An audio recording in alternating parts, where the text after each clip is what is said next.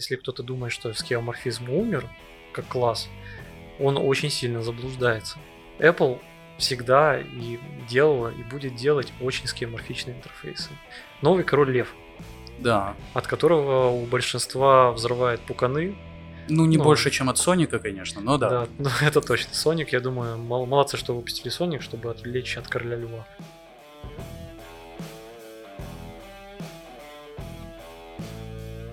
Всем привет! С вами подкаст Next Page и его ведущий Максим. Next Page – подкаст про технологии, дизайн и маркетинг. Сегодня у нас в гостях Дмитрий Новиков. Дмитрий Новиков – это продукт-дизайнер в MacPo. Привет, Дима. Привет. Все про технологии, дизайн и маркетинг. Да-да-да, у нас все именно, именно так. Как у тебя дела? Потрясающе, ты знаешь, уже после четырех часов говорения стало еще проще говорить. Ну, потихонечку подливают, как бы. Да, да, да, да, да, конечно. А, как ты доехал? Ты же в Киеве живешь? Да, я в Киеве живу, и как я доехал, это вообще целая интересная эпопея, потому что я второй раз езжу в Одессу на Тесле. А, чё, чё боятся все делать?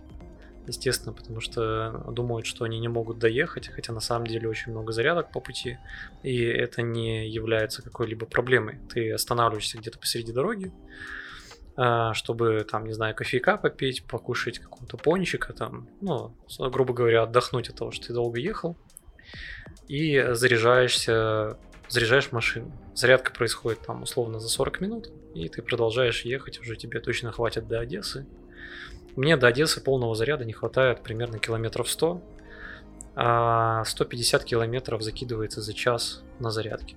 Так что uh-huh. это небольшая проблема, это примерно как подзаправиться, условно.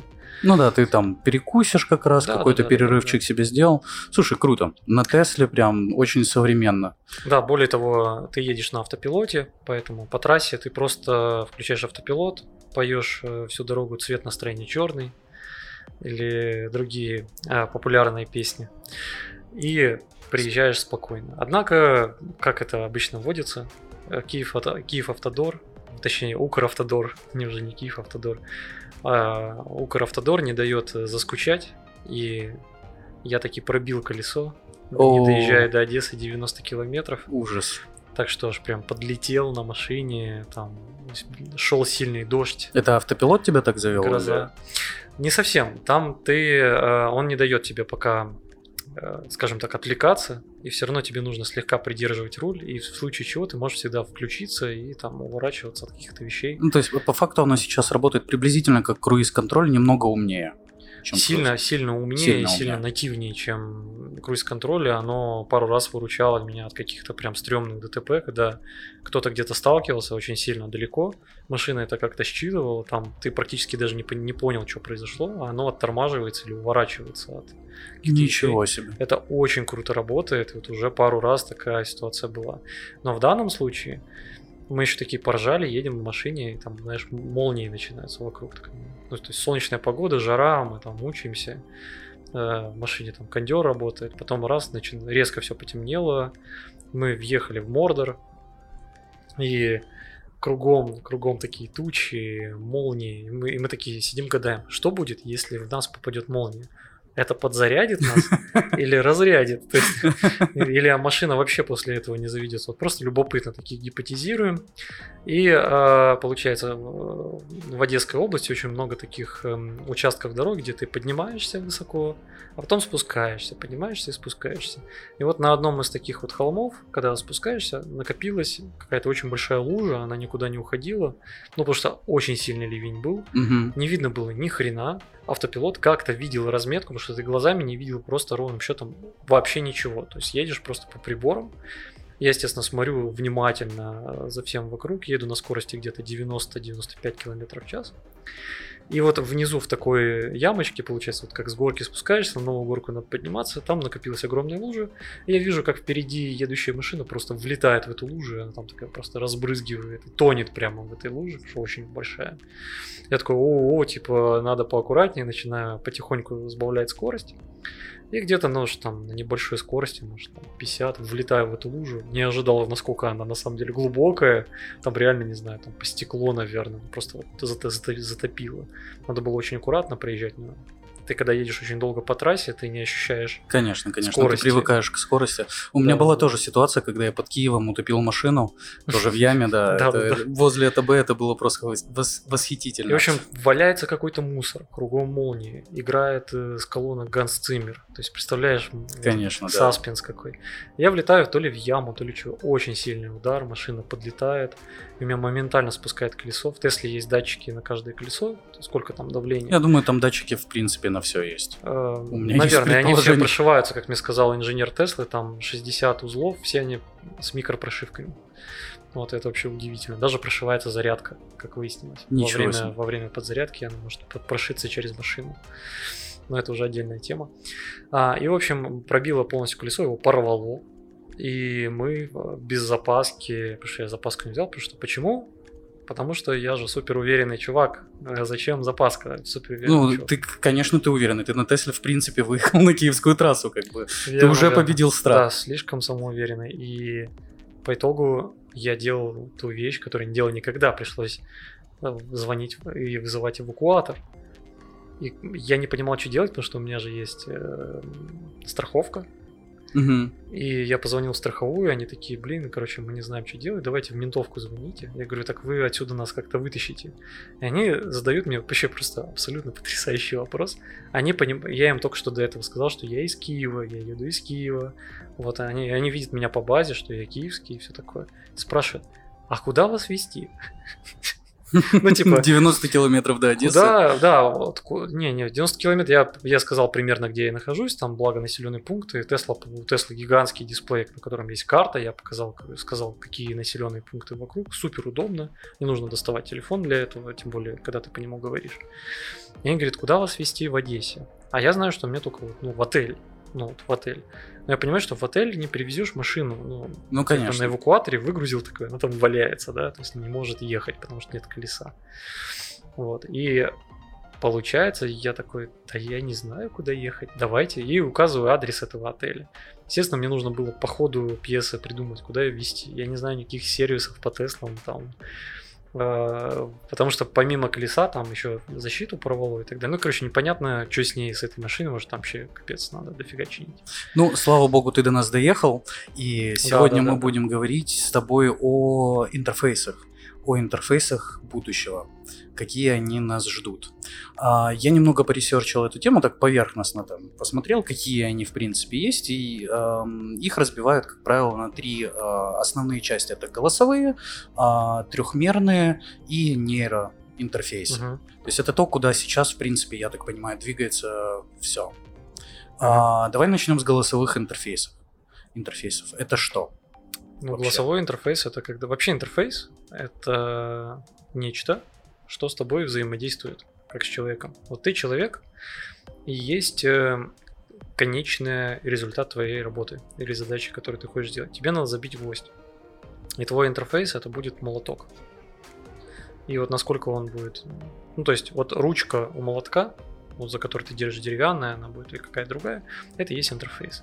А вот головка молотка это, собственно говоря, выполняющую функцию девайс сам. И ты через интерфейс взаимодействуешь с этим молотком. То же самое касается, не знаю, там э, любого абсолютно предмета, с которым мы взаимодействуем. Например, мы хотим понять, поднять флаг на флагштоке. Вот у тебя тут отличный немецкий флаг, Мгм. вот, и мы его хотим поднять или опустить. И для нас интерфейс будет вот этот вот э, трос, Который его поднимает. который э, поднимает, наверх. опускает. Да, то есть мы физический флаг не поднимаем, не опускаем, мы его делаем через интерфейс. Выключатель света точно такой же интерфейс. То есть он там сделан в виде... Да, но это все интерфейсы из прошлого века, грубо говоря. а- Я понимаю, просто пытаюсь э, объяснить, э, чтобы, чтобы было да-да, понимание э, касаемо интерфейса в Со будущем. самого ба- базового принципа. Да, основного этого? базового принципа вообще, что такое интерфейс. Это не, некая вещь, которая, с которой мы взаимодействуем, и у нее есть обратная связь. Мгм. То есть мы получаем от нее ответ. И в какой-то степени, когда мы с тобой вот так разговариваем, то наш язык это тоже интерфейс, как носитель. Я говорю тебе слова, вижу реакцию твоего лица, позитивную, отрицательную, там, удивленную, возможно, и так далее. И ты даешь мне обратную связь. Типа, Дима, как ты сказал некрасиво? Или там, твои слова, я ничего не понял, но ты заговорил и достучался до моего сердца. Что-то такое. И поэтому голосовой интерфейс — это когда машина, ну, в данном случае мы говорим же про интерфейсы будущего, машина отвечает тебе голосом на твои запросы.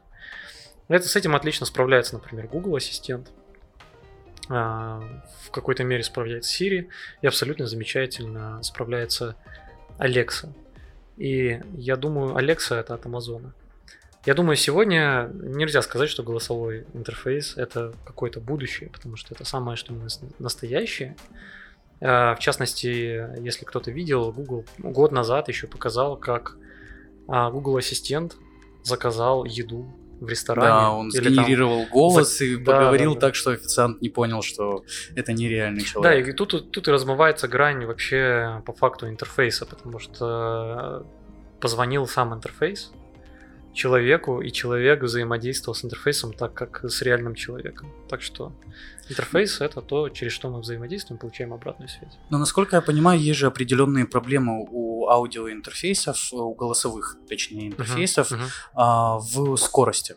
Потому что, а, допустим, нажать мышкой на какую-то кнопку тебе будет намного быстрее, чем произнеси там Siri, нажми на кнопку пуск в моем Windows, какая отвратительная фраза. Но тем не менее.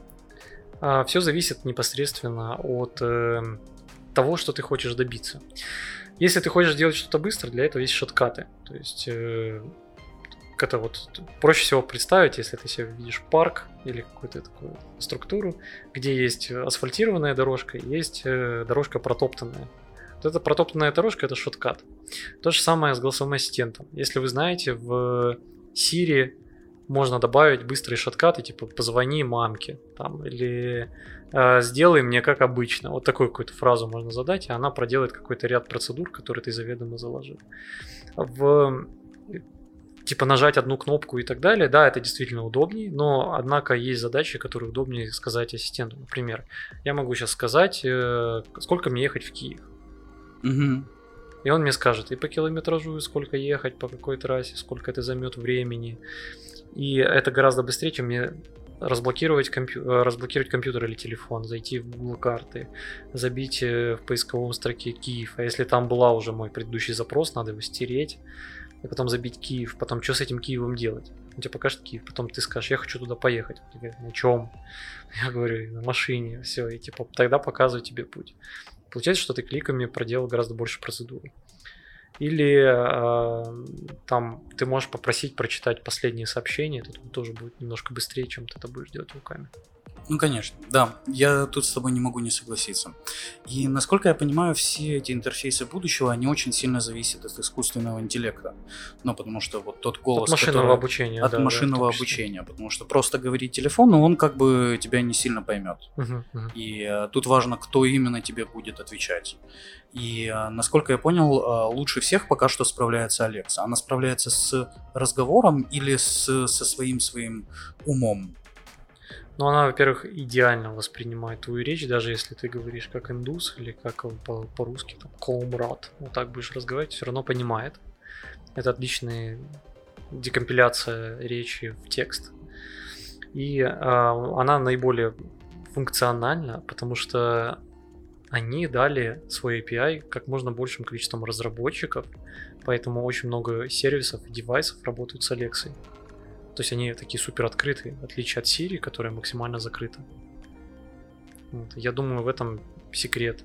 А у Гугла просто огромная биг дата, и они а, вот с Алексой там соревнуются, кто круче по факту работает. Но в Америке, насколько я вот знаю, Алекса, конечно, гораздо большим спросом пользуется.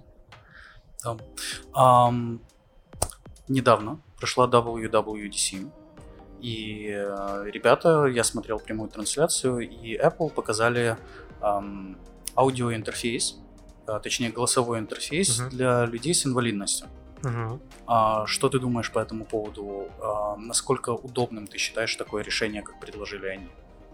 Ну, это, это как раз-таки очень крутая тема, когда они подсветили интерфейс. Ну, надо объяснить в чем суть? Да, да, конечно. Они посвятили интерфейс разными, э, там, кнопочки, поля ввода и так далее, назначили на них номера.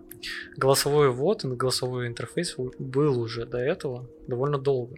На самом деле, еще до появления айфона можно было пользоваться компьютером слепому человеку или слабовидящему.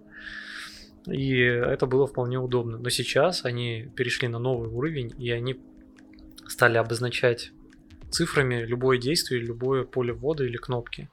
Работает то это очень круто, особенно вот я, мог, я смог это заценить, я, я реально стоя хлопал, когда я это услышал, увидел, потому что мы, наверное, одна из немногих компаний, которая вообще заморачивается по поводу accessibility, то есть адаптации приложений для людей с ограниченными возможностями.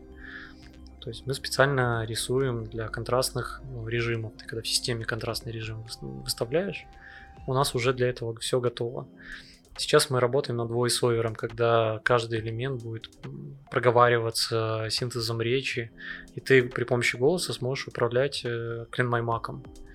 Так что то, что показали Apple, это следующий шаг на пути к универсальному дизайну, потому что ты, когда делаешь дизайн, он должен быть вообще для всех.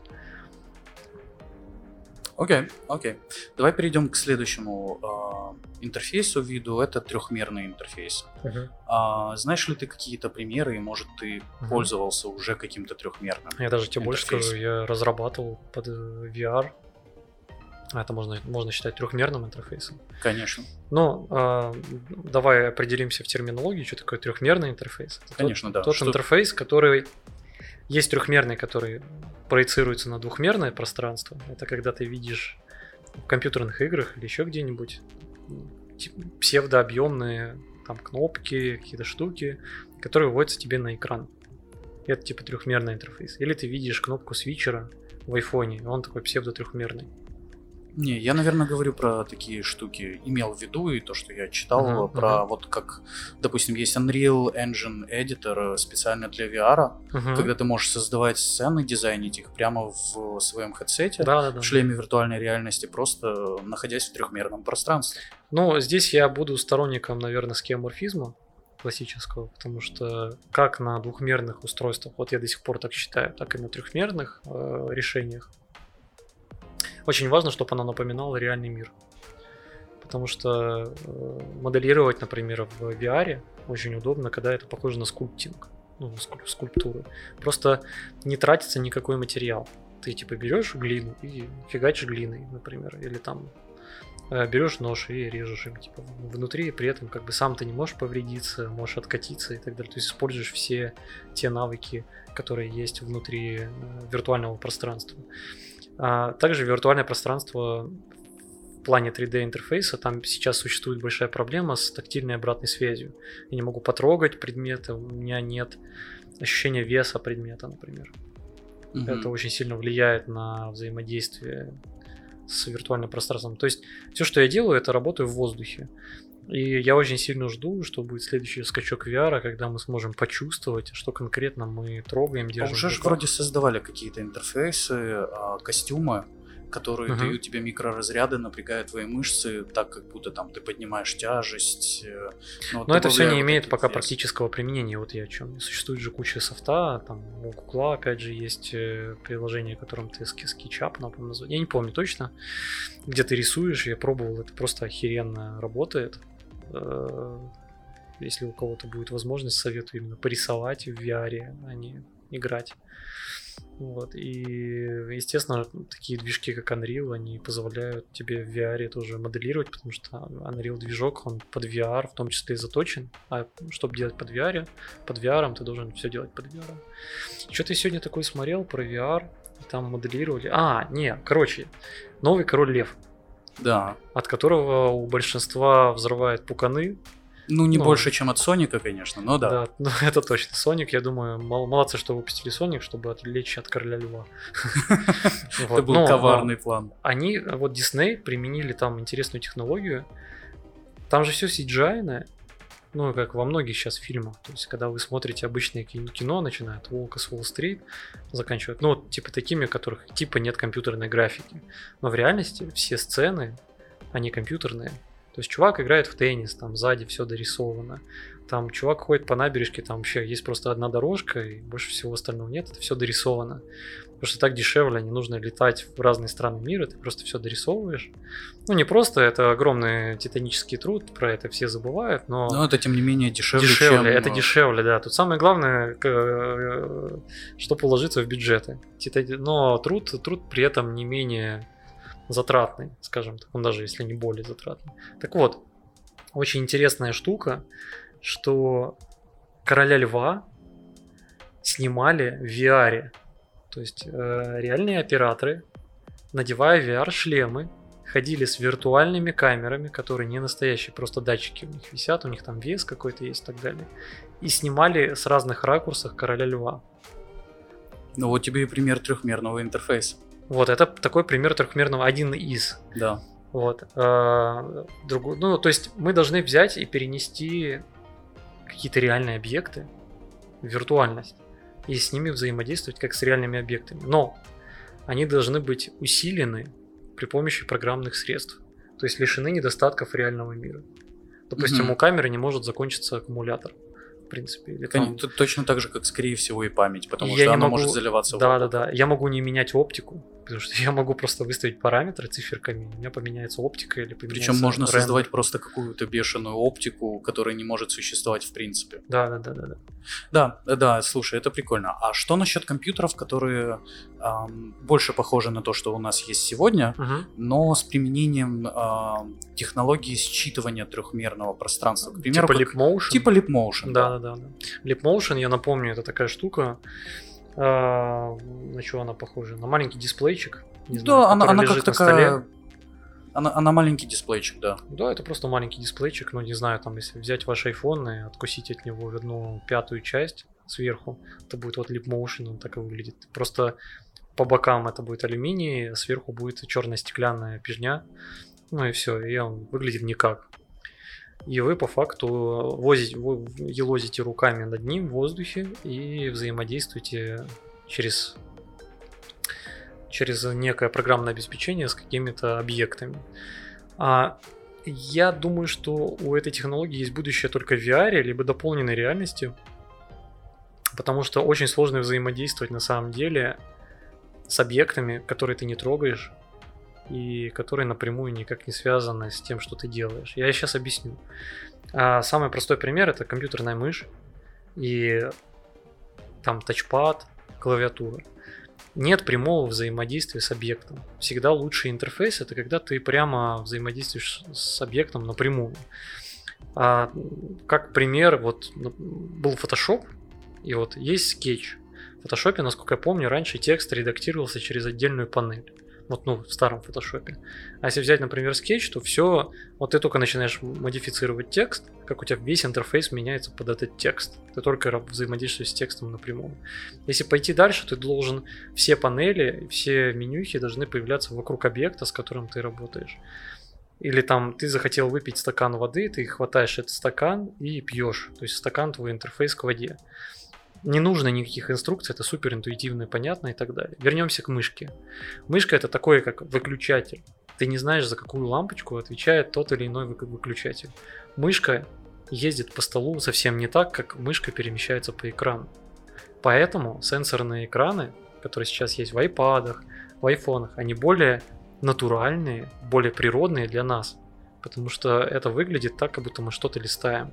Или что, с чем-то Ну, мы взаимодействуем напрямую физически. дотрагиваемся. Это же была фишка рекламной кампании Apple, насколько я помню, что Да. ты можешь дотронуться до своего интерфейса. Верно, верно. Так э, в этом и есть скеоморфизм. То есть, если кто-то думает, что скеоморфизм умер, как класс, он очень сильно заблуждается. Apple всегда и делала, и будет делать очень скеоморфичные интерфейсы. Ну, на андроиде тем более. там ну, это слушай, но оно выглядит сейчас действительно очень минималистично. Или ты имеешь в виду, что скоро нас ждет какой-то новый переход? э, Ну, слушай, вот у нас тут мебель от, от Икеи, судя по всему, она тоже выглядит очень минималистично. Но это не Ну. мешает ей быть. э, у, него, у нее нет, скажем так, э, ничего, чтобы не отвечало принципам прямого взаимодействия, принципам того, что это сработает здесь и сейчас. То есть я трогаю, оно тут же работает. Я- это адекватная обратная связь. это понимание, вот я смотрю на ручку двери, я понимаю, что это ручка двери, и надо что с ней делать. Я смотрю на стул, значит, я могу на него посмотреть. У него правильный affordance, то есть ну, слово affordance это когда вещь говорит о том, что она делает. И в этом плане скеоморфизм это как раз про это и есть, то есть это имитация реального мира.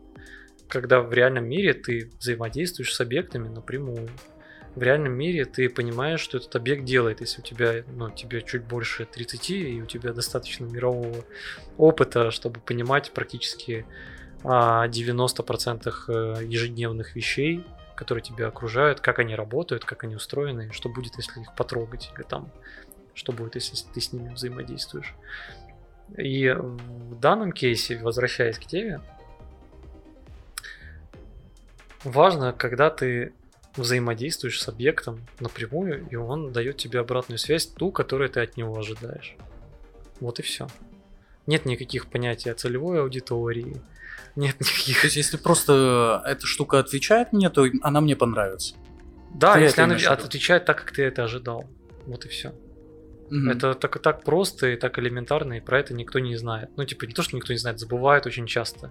Все думают, что надо сделать какую-то анимацию, которая произведет вау-эффект но надо сделать такую анимацию, которая объяснит человеку, что произошло.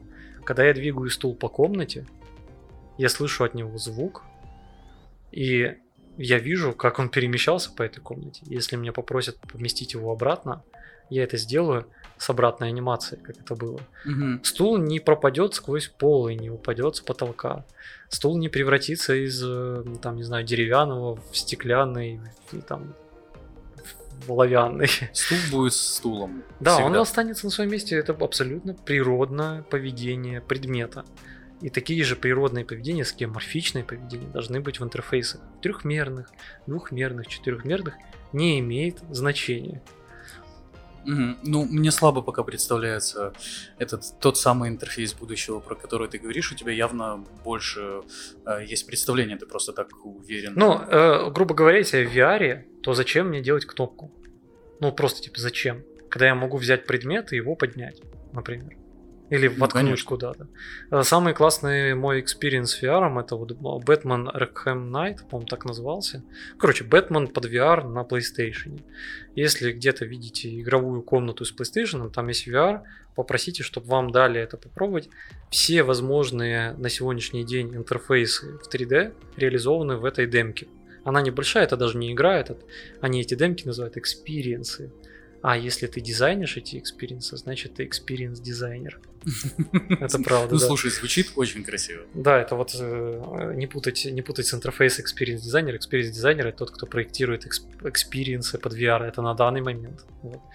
А второй, э, вот именно технологический, то есть если вы хотите посмотреть, что такое VR-технология на сегодняшний день, как, как, производит, как происходит взаимодействие с предметами внутри VR, вы не поверите, это порнуха. Объясняй. Первая компания, которая решила сделать эм, VR-порно, э, была Badoing VR. Она продала свой бизнес э, обычного стримингового, типа порно, ну, порно обычное, ну, типа порнохаб, там прочее такое. И сделала бизнес VR-порно одной из первых, или первого, я не знаю.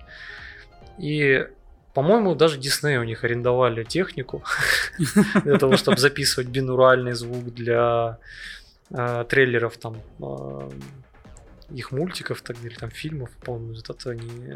Раньше прогресс двигала армия, теперь двигает порно. Порно двигает интернет. Порно, из-за порно появились э, электронные деньги. То есть там eBay, тот же самый. Ой, eBay, да, ну не eBay, это PayPal, а, ну, вообще, вот электронные денежные обороты в интернете, порно, э, стриминговое видео, пожалуйста. Ну и так далее, ну, да, и так да, далее. Все Давай технологии. к VR-порно. Да, и э, это, наверное, самый иммерсив, ну, такой в нереально правдоподобный. То есть это даже реальнее, чем, ну, типа, на самом деле. Настолько оно реалистичное. Вот, и в этом плане они очень сильно преуспели, поэтому тоже рекомендую попробовать посмотреть. Это очень круто с точки зрения техники. Ну и вообще забавно, как минимум. Забавы ради. Да. И последний тип, ну, из тех основных, которые увидел я, это нейро, нейроинтерфейс. И, угу. насколько я понимаю, это когда компьютер напрямую связывается с э, твоим мозгом, Да. и вы как бы с ним общаетесь э, невербально. Ну, то есть без использования слов, каких-то жестов, а просто передавая импульсы из своей головы. Ну, честно говоря, полноценно рабочих таких прототипов и интерфейсов я никогда не видел, но есть э, косвенно как-то задевающие такие вещи. Это вот предиктивный интерфейс, тоже то, о чем я тебе сегодня рассказывал. Да-да-да. Это когда девайс твой, например, вот мой Google Pixel, он предугадывает, что я буду делать дальше, исходя из моего паттерна поведения. О чем я говорю? Допустим, каждый день я по будням выезжаю на работу в 8 утра. Значит, он мне будет показывать сразу, сколько у меня займет эта дорога, без моего обращения в Google карты. Или я поставил вот с тобой встречу, что у нас подкаст сегодня там на 7 часов, там-то, там-то. И это было неделю назад. Я уже про это вообще забыл и так далее. Он мне присылает не то что уведомление, а он мне на выключенном экране. Ну, там, он, экран горит всегда, если вы знаете. А, он показывает, что мне, у меня будет ивент, и мне н- можно пройтись пешком до него в течение 10 минут. То есть выходите там в 6.50, чтобы успеть на свой ивент.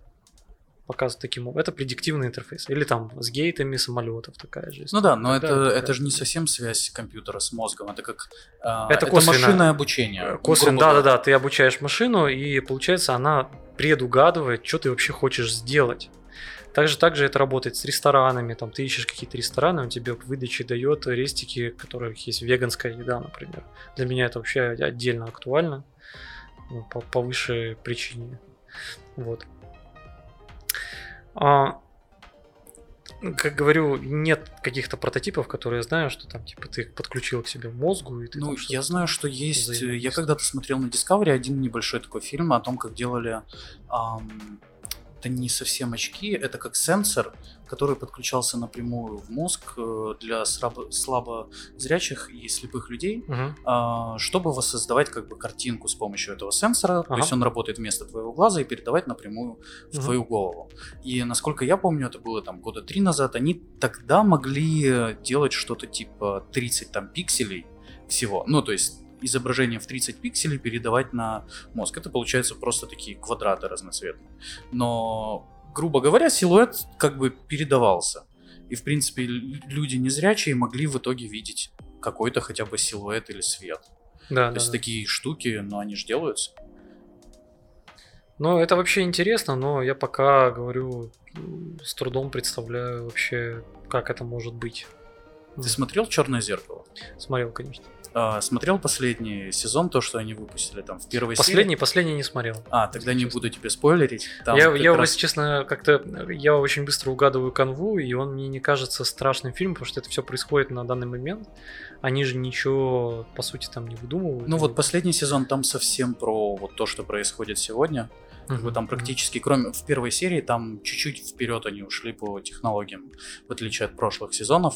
А, но вообще сезон, знаешь, этот похож больше на первую серию. Мгм, мгм. То есть, когда там технология на самом деле ни при чем и показывает реальное уже положение а, вещей, Ну которые да. у нас есть. Ну, я просто что, что хотел сказать, что если даже и нейротехнологии появятся, которые, ну, мы сможем связываться с машиной напрямую, то тут, э, возможно, два, два метода взаимодействия. Один, взаимоди... Одно, один метод взаимодействия привычный нам, то есть мы продолжим делать руками какие-то штуки, и только виртуально, когда при помощи дополненной реальности, например, нам будет проецироваться какая-то хрень на стол, и мы будем с ней взаимодействовать.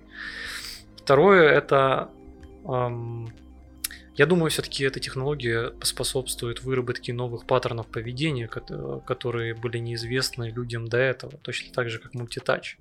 С мультитачем мы не имели дела до появления айфона, и это новые паттерны, которым нужно было обучаться целым поколением людей. И до сих пор, если человеку дать телефон сенсорный, ну, допустим, человек никогда такие телефоны не видел, с каким-то там, не знаю, есть, есть по-любому таких много людей, Мгм. а, и дать ему сказать, вот пользуйся, он ничего с ним сделать не может, потому что это уже нужно ну, объяснять. Слушай, это все равно было достаточно нативно, вот это вот вхождение сенсорных телефонов в нашу жизнь, потому что увеличить ту же фотографию, это, мне кажется, самое гениальное пока взаимодействие человека с компьютером, которое только придумали. Ну, это ну, даже повернуть мнение. телефон, на самом когда поворачиваешь телефон и переворачивается изображение, это уже было целое, целая инновация, потому что я прекрасно помню, как у меня был э, на то время Windows Mobile девайс, как в качестве такой карманного компьютера. И там, чтобы перевернуть экран, надо было нажимать отдельную иконку. Я выносил, ставил софтину с отдельной иконкой, которая висела всегда в углу. И там стилусом нажимаешь на нее и переворачивается изображение. Для меня это было абсолютно нормально. Ну, типа, а как еще? Ну, конечно, все логично. На компьютере, если вы найдете, как на компьютере перевернуть изображение, то я вам похлопаю, потому что это, Я знаю как. Знаешь, это не причем я- задача, скажем. Я так. раз в месяц это делаю случайно. Да-да-да. Я залажу в настройки экрана и случайно нажимаю на эту кнопку, которая меня чем-то влечет каждый раз. И Но кажется, смысл такой, что если ты повернешь монитор, такого не произойдет. конечно. А тут, конечно. пожалуйста, тебе... Хотя есть же новые мониторы, которые именно так и делают. К примеру, тот же монитор Apple, который они Мгм. представили, а, он именно так и работает. Сейчас Я это уже common case, я вот о чем. Что, что А, я буквально понял, 10 да. лет назад такой, такой фигне, ну не 10, хорошо, там 12 лет назад, а, такое, ну типа, обычные, обыденные вещи, как сейчас, никто даже не мог подумать. Ну да, и страшно подумать, что будет, когда эти нейроинтерфейсы появятся Да, и там очень жизни. много, ты, ты типа, у тебя плохое настроение, и нейроинтерфейс может через, вот у тебя, вот мы, мы носим вот часы, вот у меня там, условно, там, фитнес одни часы, там, Apple Watch, там, какие-то другие, и они следят за вашим, там, каким-то самочувствием, там, лоло, пишут, ой, вы, короче, там, долго сидите, или там, ой, вы что-то приуныли. Так вот, нейроинтерфейсы и вообще нейросвязь, она, вероятнее, сможет, под этим соусом это и будет продаваться, что эта штука следит за твоим здоровьем, как-то там целиком анализирует твое полностью состояние всего туловища. Вот говорит, типа, сейчас у тебя будет чесаться левый мизинец, что у тебя там какой-то сосуд в голове лопнул. И иди срочно, короче, в больницу. Больница уже выехала, короче. Или ты идешь в какой-то рестик и дум, только подумал о том, что, блин, было бы круто съесть какой-то вкусный авокадо-тост. И э, как уже ты приходишь, тебе уже приносят это авокадо-тост. Это все завязано на офигенные... Ну, то есть в будущем все бизнесы будут конкурировать не продуктами, а сервисами. Поэтому предиктивный сервис это скорее следствие появления нейроинтерфейсов. То есть ты будешь думать о какой-то штуке, это будет использоваться в рекламе, это будет Это использоваться... уже используется на самом деле. Если так подумать, Верно, то верно. э, сейчас это уже, как ты и сказал, не звучит чем-то супер э, нереалистичным. Конечно. Мы готовы к этому, и мы все понимаем, что тот же Facebook за нами следит, и он знает, что мы хотим, точно так же, как и Google. Мгм. Он нам всегда предлагает то, что мы реально хотим. А вот мы разобрали эти три основных вида интерфейсов, может быть, ты знаешь больше. Конечно, но их очень много. А, ну, во-первых, интерфейсы вещей, ну, которые этого Ну, конечно, да. обычные. Потом я считаю, что появятся тактильные интерфейсы на наших сенсорных экранах. Ну, мульти, мультитач плюс, мы его так назовем. Там ультра мультитач, я не знаю, как его назовут. А, Первые попытки были, когда Apple интегрировал в свои телефоны Taptic Engine. По факту вы можете почувствовать, что что-то там внизу под экраном толкается. И я думаю, что будет какой-то Taptic Engine 3.0 или Taptic Engine X назовем его. Я не знаю, там какая-то такая своя технология будет, которая будет под экраном толкать. Или будут маленькие разряды током самого экрана, такие типа очень-очень лайтовые, которые будут имитировать поверхности и материалы. Мгм. И мы сможем а, дизайнить совсем другой опыт. Ну, Тот самый experience. тот самый experience. Допустим, захотели вы там условно сделать пятнашки, вы их сможете пощупать. Или таблица Брайля можно вывести для, опять же, незрячих, и будет просто гладить по телефону пальцем. Заходишь ты в онлайн-магазин, а там вещи продают. Ты такой, хочешь ее потрогать, дотрагиваешься до экрана. Да, да, да, и ты понимаешь, как из какого материала сделана та или иная вещь. То есть это очень круто. Или на, на Google картах ты сможешь почувствовать высоту ландшафта, например, и там мокрый ландшафт, я не знаю, там травяной, гладкий, там этот не шероховатый, это типа асфальт. Но это довольно ин- интересная история.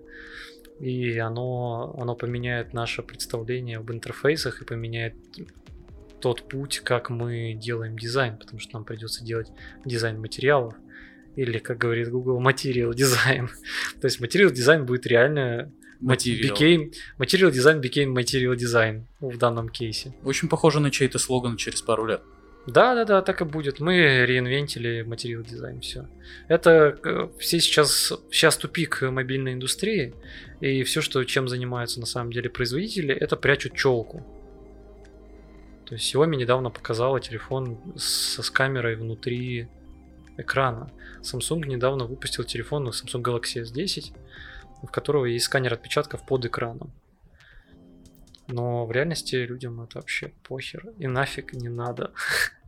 Ну, на полном серьезе. Если, если в телефоне сделать подбородок и надбородок и дать ему точно такой же диагональ экрана, как у соседнего телефона, у которого этого нет, когда ты начинаешь пользоваться девайсом, тебе глубоко все равно, из чего он сделан. Ну, то это металл, пластик или там дерево, потому Да. что ты его запихнешь в уродливый силиконовый чехол. А во-вторых, пользователям пофигу, какого он цвета, потому что ты все равно смотришь на экран.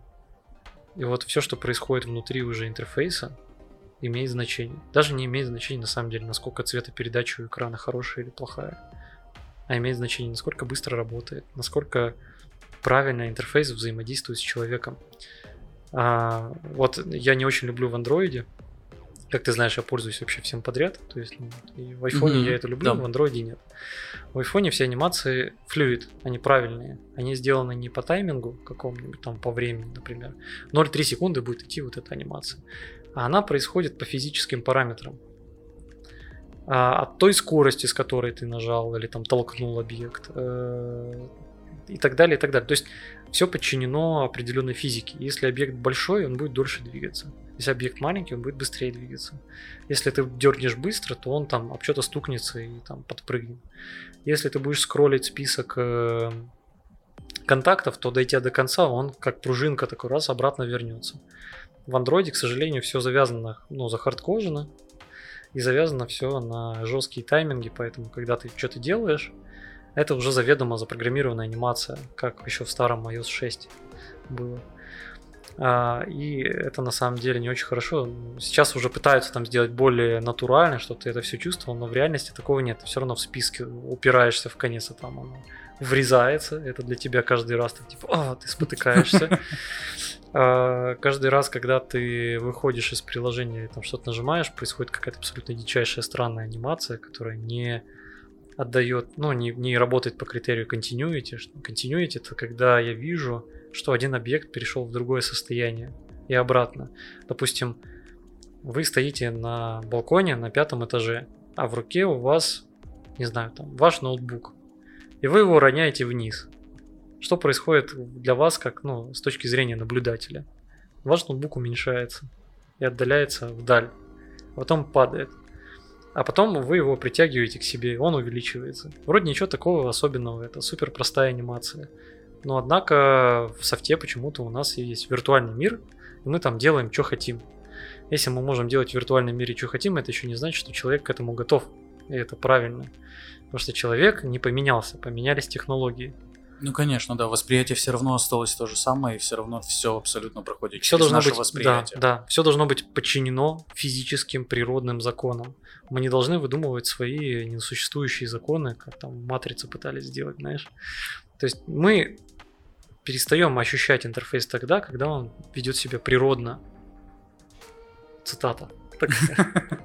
Если бы было видео, вынесли бы на, на экран на весь, знаешь, как, как у Такой, Дудя. Как у Дудя, да, да, да. А из того, что я услышал от тебя, я понимаю, что в ближайшие годы все будет завязываться на том, что разработчики будут стараться перенести больше реального мира в виртуальный. То есть Так это, сделать- это правильно. Оно, оно не то, что будут стараться перенести, они это и делают всегда. То есть просто ты видишь, который хороший софт, и ты не замечаешь о том, как он работает. То есть вот ты мне классный вопрос задал. А можешь ли вспомнить какие-то хорошие программы? Я не смог их вспомнить, потому что я, скорее всего, даже не замечаю программное обеспечение, которое Да-да-да, работает там идеально. был вопрос о твоих любимых программах, в которых есть супер классные аудиоинтерфейсы. Да, просто я не замечаю, оно хорошо сделано, вот и все. Зачем мне замечать то, что сделано хорошо? Идеальный дизайн не заметен. Еще одна цитата. Это еще одна цитата, и я думаю, именно на этой цитате мы будем с вами заканчивать. Дима, спасибо, что ты к нам приехал. Спасибо, что позвали, я очень рад. Я думаю, что мы не раз еще встретимся и э, немного заспойлерим вам. Э, мы сняли с Димой новое шоу, э, новую серию для нашего шоу «Исповедь». Ждите, оно скоро будет, и это будет просто огонь. Дима, спасибо. Мы сегодня говорили с вами про нейроинтерфейсы, и с нами был Дмитрий Новиков, продукт-дизайнер MacPo. И вам спасибо большое. Пока-пока. Пока.